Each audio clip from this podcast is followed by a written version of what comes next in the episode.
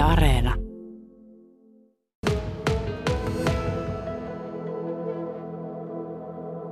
Hyvää alkanutta muistiviikkoa kaikille kuuntelijoille, että olette tärkeän asian äärellä. Mitä tarkoittaa, kun on kokemus toimia muistiyhdistyksessä? Jakaa omia kokemuksia sekä näkemyksiä sellaisille ihmisille, jotka eivät välttämättä tiedä asioita, minkälaista esimerkiksi muistisairauden kanssa on, niin kuin pystyy elämään muistisairauden kanssa. Ja sitten nykyään on, on, nykyvuosina on tullut entistä vahvemmin, että kokemustoimijat jakaa ö, kokemuksia ja näkemyksiä niin terveydenhuollon opiskelijoille että terveydenhuollon ammattilaisille, että on erilaisissa kehittämis niin kuin, asioissa mukana. Ja olen itsekin ollut niin kuin, valtakunnallisesti erilaisissa äh, hanke- ja ohjausryhmissä, että se on mo- hyvin monipuolista toimintaa. Äh, oliko sulle helppo tehdä jotenkin siitä sairastumisesta, diagnoosista julkista, että kertoa kaikille ja lähteä tällaisen mukaan? Oli hyvin helppoa, että koska mä niin kuin halusin tehdä silleen, ettei tule niin sanotusti selän takana mitään puheita, että niin kun esimerkiksi silloin kun luovuin vapaaehtoisesti ajo-oikeudesta, niin tota, ilmoitin heti naapureille, että to, tosiaan, että muistisairaus on nyt todettu, ja, tai oltiin siinä vaiheessa toteamassa, mutta huomasin, että ei itsellä ole ajokykyä enää, niin tavallaan ei tule semmoisia selän takana puheita. Niin mm. olen huomannut monessa asiassa, että avoimuus on niin kuin avannut ovia. Mutta oletko huomannut myös, tai no, onko puhuttu siitä, että moni kuitenkin sitä häpeää ja ehkä, ehkä ei halua puhua tai kertoa kovin isolle piirille ainakaan heti? No kaikille. Se ei ole varmaan helppoa, että itsekin muistan, kun mä sain silloin 52-vuotis syntymäpäivälahjas niin sanotusti, sain diagnoosin tähän otsaohimolohkorappeuman, niin silloin kun mä menin kotiin, niin mä muistin, että mä kaksi yötä valvoin ja mä mietin, että Petri nyt sinulla on dementia, että niin kuin kehtaako, kehtaatko enää mennä paikalliseen kauppaan, mutta sitten oltiin itseäni niskasta kiinni ja ajattelin, että sä oot edelleen sama Petri, että liikkeelle vaan. Mutta kaikille se on helppoa, mutta e-, e-, elämä menee siinäkin kumminkin hukkaan, jos tota luovuttaa. Että. Hmm. Niin, sait siis 52-vuotiaana, nyt oot nyt olen 59-vuotias, että keväällä täytän 60 vuotta, että enemmän mulla on tässä ikäkriisi kuin kriisi, kriisi tästä muistisairaudesta. Ja otsa ohimolohko rappeuma oli diagnoosi. Ää, mitkä johti siihen? Mitä tapahtui ennen, ennen kuin sait diagnoosin? No työelämässä ollessa niin tota, olin hyvin impulsiivinen, en mahtanut pitää pitkiä ruokataukoja, työtehtävästä vaihdoin toiseen ja työt jäi kesken, että työkaverit oli huomanneet sitten näin jälkeenpäin kertovat mulle, että, että tosiaan, että he sai koko ajan paikata sun työn jälkiä.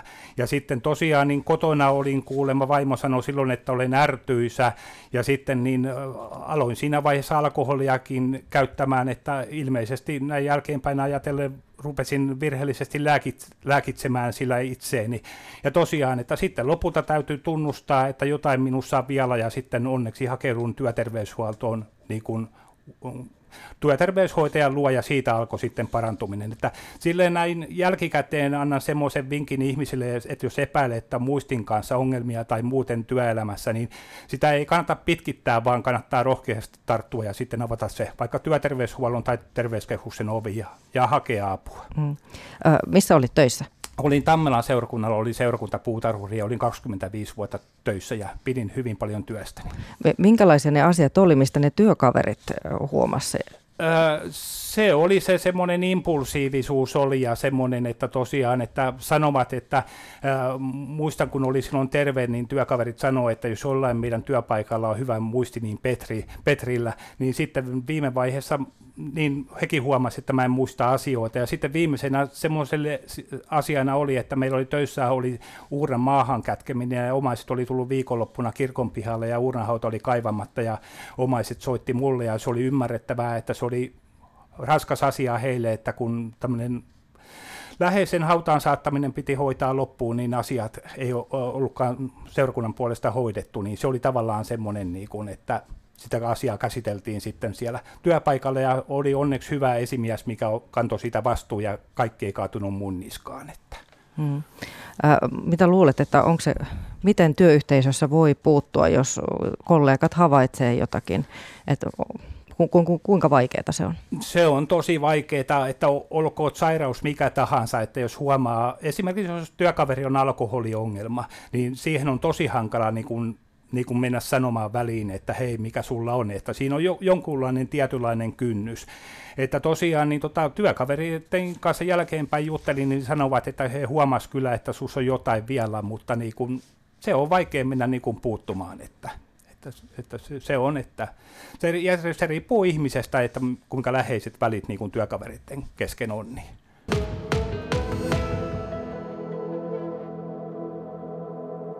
Seinäjokilainen Petri Lampinen sai diagnoosin muistisairaudesta 52-vuotiaana seitsemän vuotta sitten. Ja Petri on tällä studiossa vieraana. Kiva kun tulit. Kiitos, oli kiva tulla. Kerrot, että ihan mielelläsi käyt puhumassa näistä asioista ja sut oli siis valittu myös ähm, Euroopan, äh, Alzheimer Euroopan muistisairaiden työryhmään tässä ihan hiljattain. Kyllä, olen toiminut tässä työryhmässä viisi vuotta ja nyt tota, meillä on viikon päästä Brysselissä aloituskokous, että minut on valittu vuodelle 2023-2024.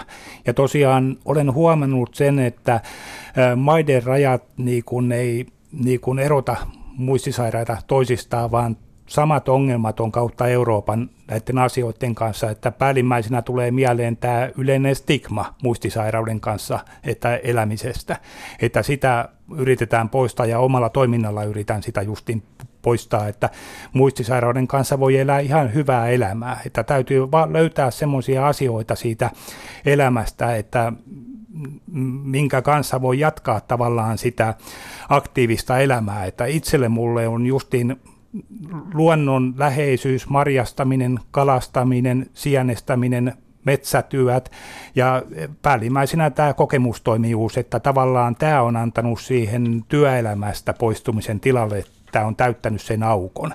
Ja tunnen, että mä pystyn niin kuin tota, vaikuttamaan näillä asioilla ja sitten nimenomaan tämä parantaa myös mun aivoterveyttä, että mä joudun haastamaan tavallaan itseni semmoisiin tilanteisiin ja käyttämään vierasta kieltä, englannin kieltä. Olen oppinut tässä viiden vuoden aikana paremmin kuin aikaisemmin, että tavallaan, että joskushan se rasittaakin, mutta osaan myös pitää lepopäiviä. Mm, niin se kuulostaa, että sä melkein kiireisempi nykyään kuin työelämässä ennen. Voi, voi sanoa, että mä päivittäin teen näitä muisti vapaaehtoistyöhön koskevia asioita. Teen, että viikonloppunakin mä viimeistelin kolme isompaa tapahtumaa, on tulossa syksyllä, mihin menen puhuma, puhumaan, niin mä oikoluin ne ja puhtaas kirjoitin ja varmistelin ne. Tein myös pari vammaispuolen hakemusta, että ajattelin tarttua toimeen, että kun tässä on ollut vähän jalko, jalkojen nivelten kanssa ongelmia tosiaan, että liikuntakyky on mennyt vähän huonommas, mutta kaikesta huolimatta olen positiivinen tulevaisuuden suhteen. Jos palataan sinne muutaman vuoden taakse. Sanoitko, että sait 52-vuotislahjaksi vai oliko se oikein syntymäpäivänä, kun sait sen diagnoosin? Joo, olin silloin Tampereen yliopistosairaalassa ja kun diagnoosin saaminen oli hankalaa, että se oli kaikista hankalinta aikaa se kahden vuoden odottelu, että se stressasi koko meidän perhettä, että itse minä en pelkästään joutunut koville, vaan sitten vaimo joutui tosi koville siinä tilanteessa sekä perheen lapset, että meillä oli neljä vuotta aikaisemmin perustettu uusi perhe, meillä oli yhteensä viisi lasta ja nuorin poika oli siinä vaiheessa kahdeksanvuotias ja muut oli sitten tämmöisiä 15-18-vuotiaita, että se niin kuin oli koko perheelle vaikea tilanne. Ja tosiaan se, että niin kuin tota, siinä vaiheessa vielä kun haettiin sitä niin tota, diagnoosia, niin perhe ja lapset ei saanut oikeastaan minkäänlaista tukea. Että nuorin poika oli silloin tämä kahdeksanvuotias, niin hän sai iltapäiväkerrosta ylimääräisen paikan, että muuta tukea ei saatu. Ja sitten kun oltiin siellä Tampereen yliopistosairaalassa, niin neurologi kierteli ja kaarteli ja me katsottiin vaimon kanssa toisiamme, että ei kai taas puhuta masennuksesta. Mutta sitten lääkäri oli varovainen ja hän sanoi, että kuule, sulla on Petri tämmöinen rappeuma ja hän ei halua sun elinajasta, elinajasta sanoa mitään, mutta voi olla, että, että tässä keskisairaudessa on keskimääräinen elinaika on kahdeksan vuotta, mutta osa voi elää 20 vuottakin. ja nyt tosiaan, niin tota, sitten muistan, kun me lähdettiin sitä lääkärin huoneesta pois, niin mä kiitin lääkäriä hyvästä diagnoosista. Hän katsoi vähän ihmeessä, että kiitettiin. Mä sanoin, että meidän perheelle se diagnoosin saaminen oli helpotus. Niin, etenevää muistisairautta tosiaan ei osata aina epäillä ja saatetaan virheellisesti diagnosoida työuupumukseksi, masennukseksi ja ilmeisesti tämä on myös sun tarina. Joo, mulla ensin epäiltiin, että on masennusta, sitten että on keskivaikeita masennusta, vaikeita masennusta, psykoosia, sitten kartotettiin, että onko kaksisuuntaista mielialahäiriötä, persoonallisuushäiriötä, työuupumusta, sitten katsottiin, että kaikki että onko Alzheimerin tautia, borrelioosia, jotain harvinaista perionisairautta. Sitten, sitten lopulta mä muistan, kun psykiatrinen sairaanhoitaja sanoi, että hän täytyy käydä tämmöinenkin asia lävitte, että niin kuin näyttelekö sä Petri, niin sitten mä sanon, että jos mä näyttelisin, mä en olisi täällä, vaan mä olisin Yhdysvalloissa, niin Hollywoodissa. Ja Oscar-palkinto. Kyllä varmaan. Ihan uskomatonta. Kyllä, kyllä, se oli tietyllä lailla silleen, niin kuin tietyllä tavalla semmoista, ehkä on huono sana niin kuin sanoa, että kyykyttämistä, mutta mitä näin jälkeenpäin niin kuin ajattelen, että minkä takia niin kuin mun tilanne meni silleen, niin ensinnäkin oli, että tiedonkulku eri niin kuin terveydenhuollon yksiköiden välillä ei kulkenut tarpeeksi hyvin. Ja sitten olisin kaivannut tämmöistä moniammatillista tiimiä, että olisi ollut vaikka tavallaan semmoinen yksi huone, mihin olisi tullut eri erikoisalojen, vaikka äh, sairaanhoitajia ja lääkäriä ja muita, niin oltaisiin samassa tilassa kartoitettu näitä ongelmia ja haasteita, ja tavallaan he olisivat siinä tilanteessa pystyneet keskenänsä keskustelemaan, että kelle tämä Petri niin kuin asiakkaana kuuluisi tavallaan, niin siinä olisi se tieto kaikista parhaiten kulkunut. Että semmoista moniammatillista tiimiä olisin kaivannut. Parisen vuotta meni sulla diagnoosin saamiseen, mutta ö, oli siis niin, että sitten tuli se yksi lääkäri, joka otti koko paperinivaskan ja Joo, sitten mun tota, tutkimukset lopetettiin kesken kaiken neurologia ja psykiatrian puolella ja jäin ilman hoitavaa niin kun yksikköä. Ja sitten onneksi sain tänä aikana niin kun psykiatriselta sairaanhoitajalta tämmöistä tukea tähän stressavaan tilanteeseen, että en kaikkea halunnut vaimon niskaan kaataa, että kävin hänen luona niin kun puhumasta, puhumassa näistä asioista. Ja sitten hän otti työterveyshuoltoon yhteyttä ja soitti sinne ja sitten niin lähetti paperit, paksut potilasmappi niin sinne ja työterveyslääkäri ajan kanssa viikon ajan näitä papereita katso ja lähetti sitten lähetteen Tampereen yliopisto, yliopistosairaala ja siellä hyväksyttiin, hyväksyttiin lähete ja sitten lopulta sitten sain onneksen diagnoosi. no varmaan keskus, keskustelua on siis tämmöistä vertaistukea keskustelleet muissa, muita, muiden samassa tilanteessa olevien kanssa, niin minkälaisia tarinoita ihmisillä on diagnoosin saamisesta, että onko se kaikilla tällaista, että se on jossakin monta vuotta menee? No ei, ei kovin monella ole tietenkään, mutta se riippuu vähän, että mikä sairaus on. Että Alzheimerin tauti on ehkä helpommin todettavissa, että to, tosiaan, niin tota, ja otsohimolorappeuma on hankalampi niin kuin saada diagnoosi siihen. Ja esimerkiksi silloin, kun kahdeksan vuotta sitten sain diagnoosin, siinä vaiheessa sitä sairaudesta ei Suomessa tiedetty kovinkaan paljon. Että nykyään niin kun tiedetään paljon enemmän, ja Itä-Suomen yliopistossa on tehty hienoa tutkimustyötä, että, että nykyään saadaan par, paremmin tämä diagnoosi selville biomarkkereista ja sekä, sekä erilaisista verinäytteistä. Että tosiaan, ja osa tästä sairaude, sairaudesta kanssa on, että on geeniperäistä, mutta minulla ei sitä geeniä. Hmm. Eli nyt myöskin kun itse toimit tämmöisenä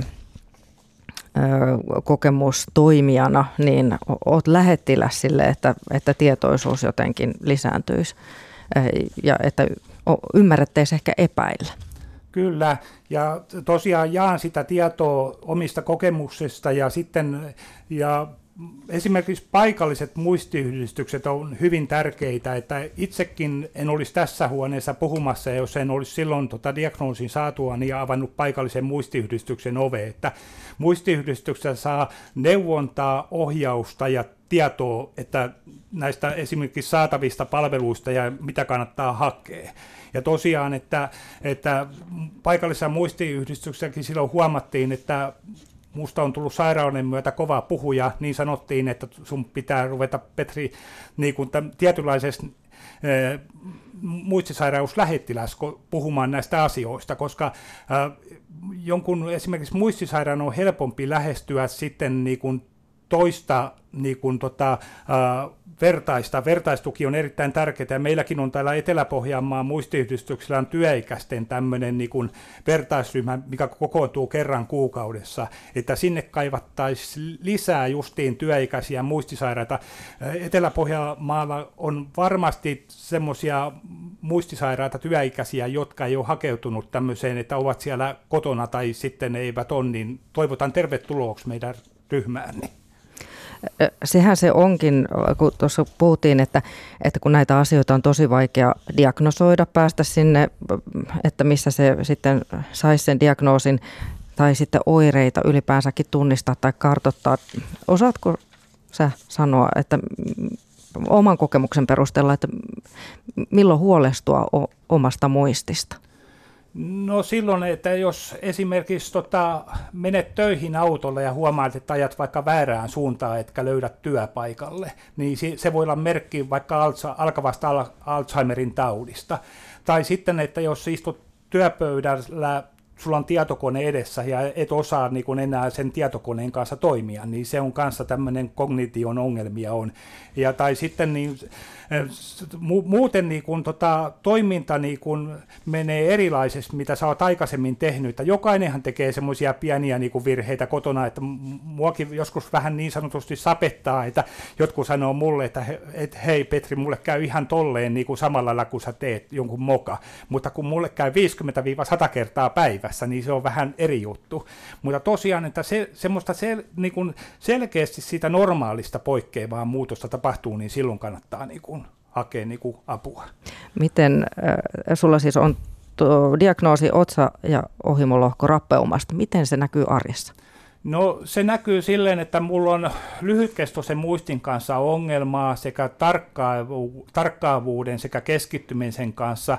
Ja sitten on impulsiivisuutta, että tota, muistan, kun mä olin messukeskuksessa puhumassa sairaanhoitopäivillä ja sinä soitit mulle, että tämmöinen keikka olisi tulossa maanantaina, niin minähän niin kuin saman tien hakeudun rauhalliseen tilaan, missä ei ollut kulunut taustaan ja, ja soitin sinulle ja lupaudun heti toimintaan, että, että tavallaan olen semmoinen niin kuin tietyllä lailla käyn ylikierroksilla, mutta osaan kumminkin niin kuin hahmottaa sen, että niin kuin, etten niin kuin liikaa käy silleen. Että.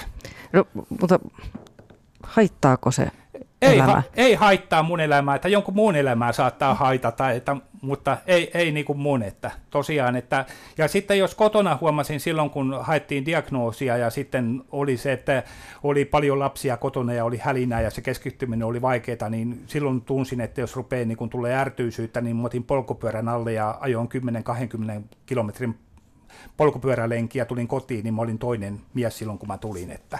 Ja se liikunta, impulsiivisuus auttaa siinä, että liikunnalla pystyy poistamaan tämmöistä niin kuin, äh, stressiä ja sitten sitä, että pystyy muistisairautta pystyy edistämään tai hidastamaan niin kuin, tota, terveillä elämäntavoilla, niin se liikunta on A ja O ollut mun kohdalla sitten. Mm. Että.